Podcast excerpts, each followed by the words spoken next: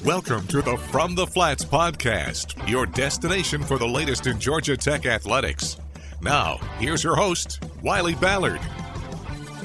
Welcome inside another episode. Georgia Tech baseball is on its way. Opening day this weekend. We'll also be joined by women's basketball coach Brandy Manning shortly. But first, we've got the head coach of Georgia Tech baseball beginning his 27th season here on the Flats, Danny Hall. And coach, you're coming off your best season uh, in a number of years 43 wins, an ACC Coastal Division title. Of course, hosting a regional, not getting the result you wanted in that regional, but let's turn the page and see what we have here in 2020. I want to start with this freshman class. They're the fourth rated class uh, in the nation, a lot of strong hitters, a lot of strong pitchers. Uh, who's been the biggest surprise, or what's been the biggest surprise about this group? Well, I think, you know, we, we do have a lot of talented guys, and, uh, you know, we're going to count on, certainly on the mound, uh, quite a few of them to get us some outs, pitch some innings for us. I think we have some really, really good position players. I think, you know, you look at the catching position, we'll probably start out with Jake Holland. Uh, you know, catching back there, uh, Brandon Compton or Compton will be. Uh, I wish we still had, Brandon, had bring Compton. back. yeah, we'll put him on the mound for game one. Uh, but Andrew uh, Compton uh, will play first, and uh, and then you're going to see the likes of you know, Stephen Reed, Tres Gonzalez, Jaden Jackson are three other really talented freshmen that I think, you know, the, the it's a good problem to have. They're kind of sitting there uh, behind some guys, but we'll be trying to figure out ways to just keep get them at bats, get them involved in uh, what's going on. And then the other guy that'll probably be our starting DH is Andrew Jenkins. We're also asking him to pitch some, as well as.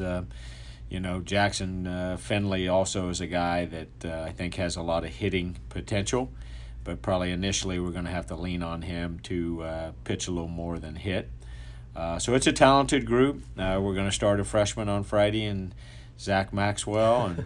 and he'll, uh, you know, he might put my heart rate up a little bit because he's going he's going to walk some guys, but he also has great stuff and can strike a lot of guys out. So we just feel like this weekend, it was better off us pitching him Friday and then pitching Hughes and Rodick Saturday and Sunday. And uh, so it's going to be, a, you know, I've told people it's going to be an interesting ride because we do have some guys back. We uh, lost a lot of innings on the mound. Uh, obviously, the Hurter injury, uh, you know, has really, uh, you know, hurt us and hurt him. But mm-hmm uh, you know, we're hoping that if everything goes well and, and we're playing well, that possibly we can get him back in May. Uh, but, you know, it's just one of those years where we're going to have to get going. We're going to have to see how our guys react to uh, the competition. Uh, but it's some, certain, certainly something that we look forward to and I'm excited about. Earlier this week, you announced Luke Waddell would be the team captain uh, here in 2020. Can you tell us about that decision and what he did to earn that honor and, and how you feel about going in with one guy with that C on his chest? Well, we, we always have our players vote on uh, on the captains, and he just by far and away, uh, you know, almost got a vote from everybody to be the captain. And uh, it was just one of the things as a staff we talked about that – you know, let's just have one guy. And, and I, I think we have a lot of other guys capable of leading, and they'll lead in their own way. But we just kind of felt like, you know, Luke uh, represents everything that we uh, would want a student athlete to look like. He's a great player, uh, he's a great competitor, he's got leadership qualities, he's a great student.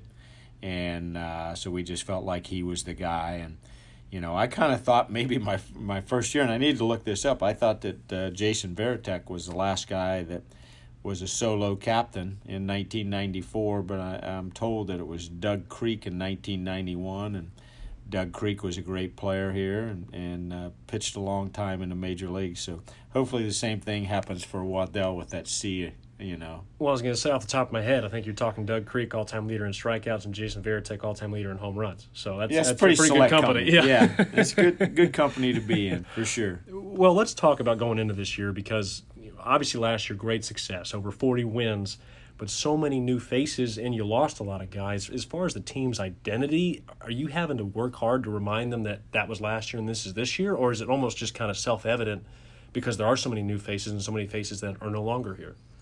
I don't think the players really. Uh, I I don't think they care. I think they feel like, hey, we're here, uh, we're present. This is our team, and uh, you know we have to uh, go out and compete day in and day, day out to see how we're going to stack up uh, for 56 games that we're going to play. Uh, as a staff, on the other hand, it's it's something you worry about all the time because. You know, Tristan English and Kyle McCann and Chase Murray aren't walking back in here. Uh, and then you lose uh, Xzavion Curry, uh, Connor Thomas, and Hurter's injury. It's essentially a rotation. Uh, and then you lose your midweek guy, and we only lost one midweek game in Amos Willingham, so that makes you kind of nervous and uh, makes you scratch your head a little bit that those guys are gone. Uh, now we got to figure out who are the next three guys or four guys to be the starters. Who's going to close games? Who's who's kind of our go-to guy in the bullpen? Um, and so I kind of look at it. I mean, we have a lot of non-conference games prior to ACC, but we got to figure out who are the right guys to start, who are the right guys to, you know, throw in relief, and you know who possibly can close games for us. And some of that non-conference series is going to be a weekend series uh, against Georgia in a couple weeks. That'll be a lot of fun. Chance to go to Athens, come back here, then a neutral site game on that Sunday. But first time Techs play Georgia on the weekend in a long, long time. And I'm curious, just for you the last couple of years, there's been a lot of changes, not just moving Georgia to the weekend, but new pitching coach Danny Borrell, new mm-hmm. hitting coach James Ramsey, Dan Jaffe joining the staff in the volunteer spot. Mm-hmm. And then a year from now, you're going to have a brand new uh, museum, if you will, down the third base line in the uh, concourse area. A lot of changes have occurred at Georgia Tech baseball in a short amount of time, and you've obviously been here for a long time. But how has that changed kind of your energy level and, and kind of how you see this 2020 season?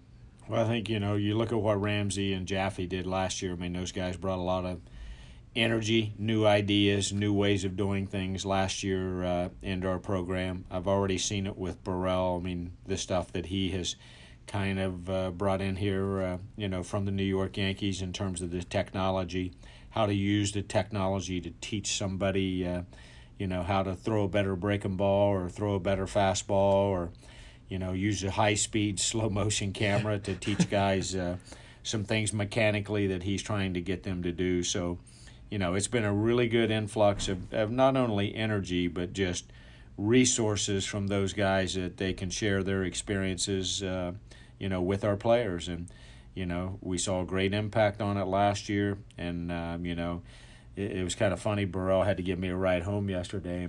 He asked me, he said, uh, Skip, you still get nervous? And I'm like, oh yeah, I'll probably get nervous for every game because I'm like, you just don't know what's going to happen.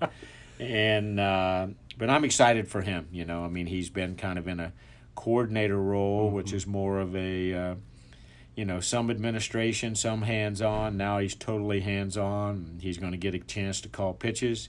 There's a win and a loss That's after uh, yep. every game, and uh, so I know he's really excited just to kind of you know, guide these guys, mentor these guys, and hopefully we have a really, really good pitching staff. Well, the wins get started uh, this coming weekend. Coach, thanks for the time. Good luck against uh, St. Peter's, Cincinnati, St. John's, and the rest of the way. Look forward to talking to you soon. I appreciate it, Wiley. All right, Georgia Tech opens up 4 o'clock against the St. Peter's Peacocks. Up next, we'll have women's basketball assistant coach Brandy Manning join us on From the Flats.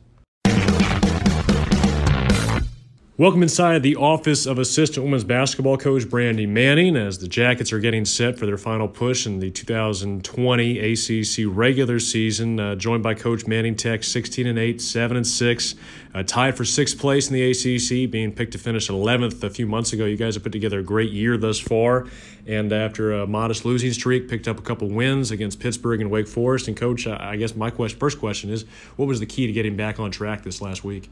Uh, I would say it's starting in practice, Wiley. We, uh, you know, we, we ramp things up, so to speak. Uh, you know, we, you know, practices the last couple of, you know, prior to the last couple of games have been intense.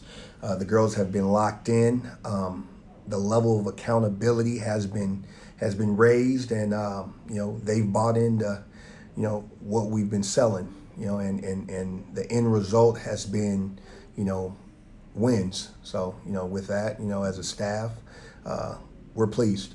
In your career as a coach, uh, every season kind of has a different rhythm or balance to it. When do you know is the right time to sort of step on the gas during the season? Because there are some times where you get late in the year where you kind of want to step off the gas, a lot Right. of time for recovery. Other times where you need to raise the level of focus. How do you, you and uh, uh, Coach Fortner and her staff go about trying to pick your spots? That depends on the team. You know, you know, sometimes you know you need to pick me up earlier in the year, and you know around this time of the year, you know, people can become complacent, especially when you have some early success. And you know, we're in a tough league that you know you night in and night out. There's no days off. So um, with our group, I think that you know we we had a rough patch where you know we lost sight of. Um, our foundation and you know we got away from our standards and you know we just as a staff you know coach nell did a good job of you know hitting the reset button and you know refocusing the girls and you know that's where we're at right now you work mostly with uh, the post players up front. I want to ask you about a couple of them individually. First, uh, on Diouf had a chance to start now five straight games. 1st uh, opportunity in her career. She's had a run to be in the starting 5 with this type of regularity. Uh, how did she earn that opportunity, and what have you seen from her in that stretch? Well throughout the year ad has uh, we call her ad Yeah. ad has she's improved gradually throughout practices and throughout the year and you know like anything you get better by doing and you know um, she gives us a physical presence inside um, experience. She's older, um, but she's worked extremely hard to get to this point. You know, not only in practice, but spending hours uh, before and after practice. You know, to get better in certain areas. So it's starting to pay off. You got Lorela Cubaj up front. We can talk about her all day long, but, but I want to ask you about Nerea Hermosa, who had a career day against Pittsburgh last week. Uh, season high 16 points, still just a true freshman. How much better has she gotten from where we were uh, in October, November to now? Uh, you know, she's gotten she's gotten better. Um, you can see her confidence growing um, with each game. Um, like I said about AD, you know, players, regardless of position, you get better by doing. And you know, it was good to see her confidence grow. If I'm not mistaken, she had made like her first six or seven shots, and you can just see her confidence. You know, confidence is everything. And with her, um, you know, it's taken some time, you know, for her to adjust, but we've seen glimpses throughout the year. And, you know, now, you know, at this point, we're in February. Now, technically, she's a sophomore. So you see her growth and, you know, her maturity starting to come in. Now we're just looking for consistency, and that's what we keep preaching to her. Just be consistent, control what you can control. So um, we've been pleased, and, you know, we're happy with the direction in which she's going. You got to be excited about the future of that position too, going into next year with all you have returning. Absolutely. I mean, we only lose Pond, but, Yeah, you know, that's a big loss. call but them yeah um, call them the trees the trees are coming back but uh, it, i'm excited because it, it allows me another opportunity you know a summer Mm-hmm. you know a spring and a summer to really work with them and you know continue to you know develop and add on to you know what they're doing yeah, Forrest will be getting thicker, I guess, in some oh ways. absolutely. Um, but in the short term, uh, you mentioned earlier the ACC. This is a league day in day out, going to be very tough. Uh, that's one one side of it. The other side of it, you get a chance to play your way uh, into a strong finish with the opportunities you have ahead of you. Next five regular season games remaining. The next four will come against the first, second, third, and fourth place teams in the ACC. Mm-hmm. Does not get easy. Um, but when you look at these opportunities, you say, you know, we've had a pretty good season, mm-hmm. and if you know we put together some of our better basketball, we have a chance to play our way in the NCAA tournament. I mean, how exciting is that? at the end of the day, all you can ask for is to be in this position where you actually control your own mm-hmm. destiny going down, you know, these last five or six games. Um, but the way we're approaching it, Wiley, is we're, we're taking it one game at a time. We can't get ahead um, of ourselves because, again, like you said, I mean, this is, you know, murderer's row Yes. in the conference. and, you know, it starts with a, a very good Virginia Tech team who we have coming up on Thursday. And, um, you know that's how we're going to tackle it and then from there hey you know we'll continue to continue to do what we do and we'll see what happens It'll be Virginia Tech Thursday night in Blacksburg, and then Sunday in Raleigh against NC State, and then back home at McCamish uh, for a couple of big games against the likes of Louisville and Florida State. Coach, thanks for your time, and uh, you guys go play some good basketball these next or this next week, and look forward to seeing you back in action here at home. thanks for having me it's always a pleasure and go jackets Sounds good. That's Brandy Manning with women's basketball here on From the Flats. You've been listening to the From the Flats podcast. Be sure to tune in to the Georgia Tech Sports Network on game days for live coverage and subscribe to this channel to get the latest news on the Yellow Jackets.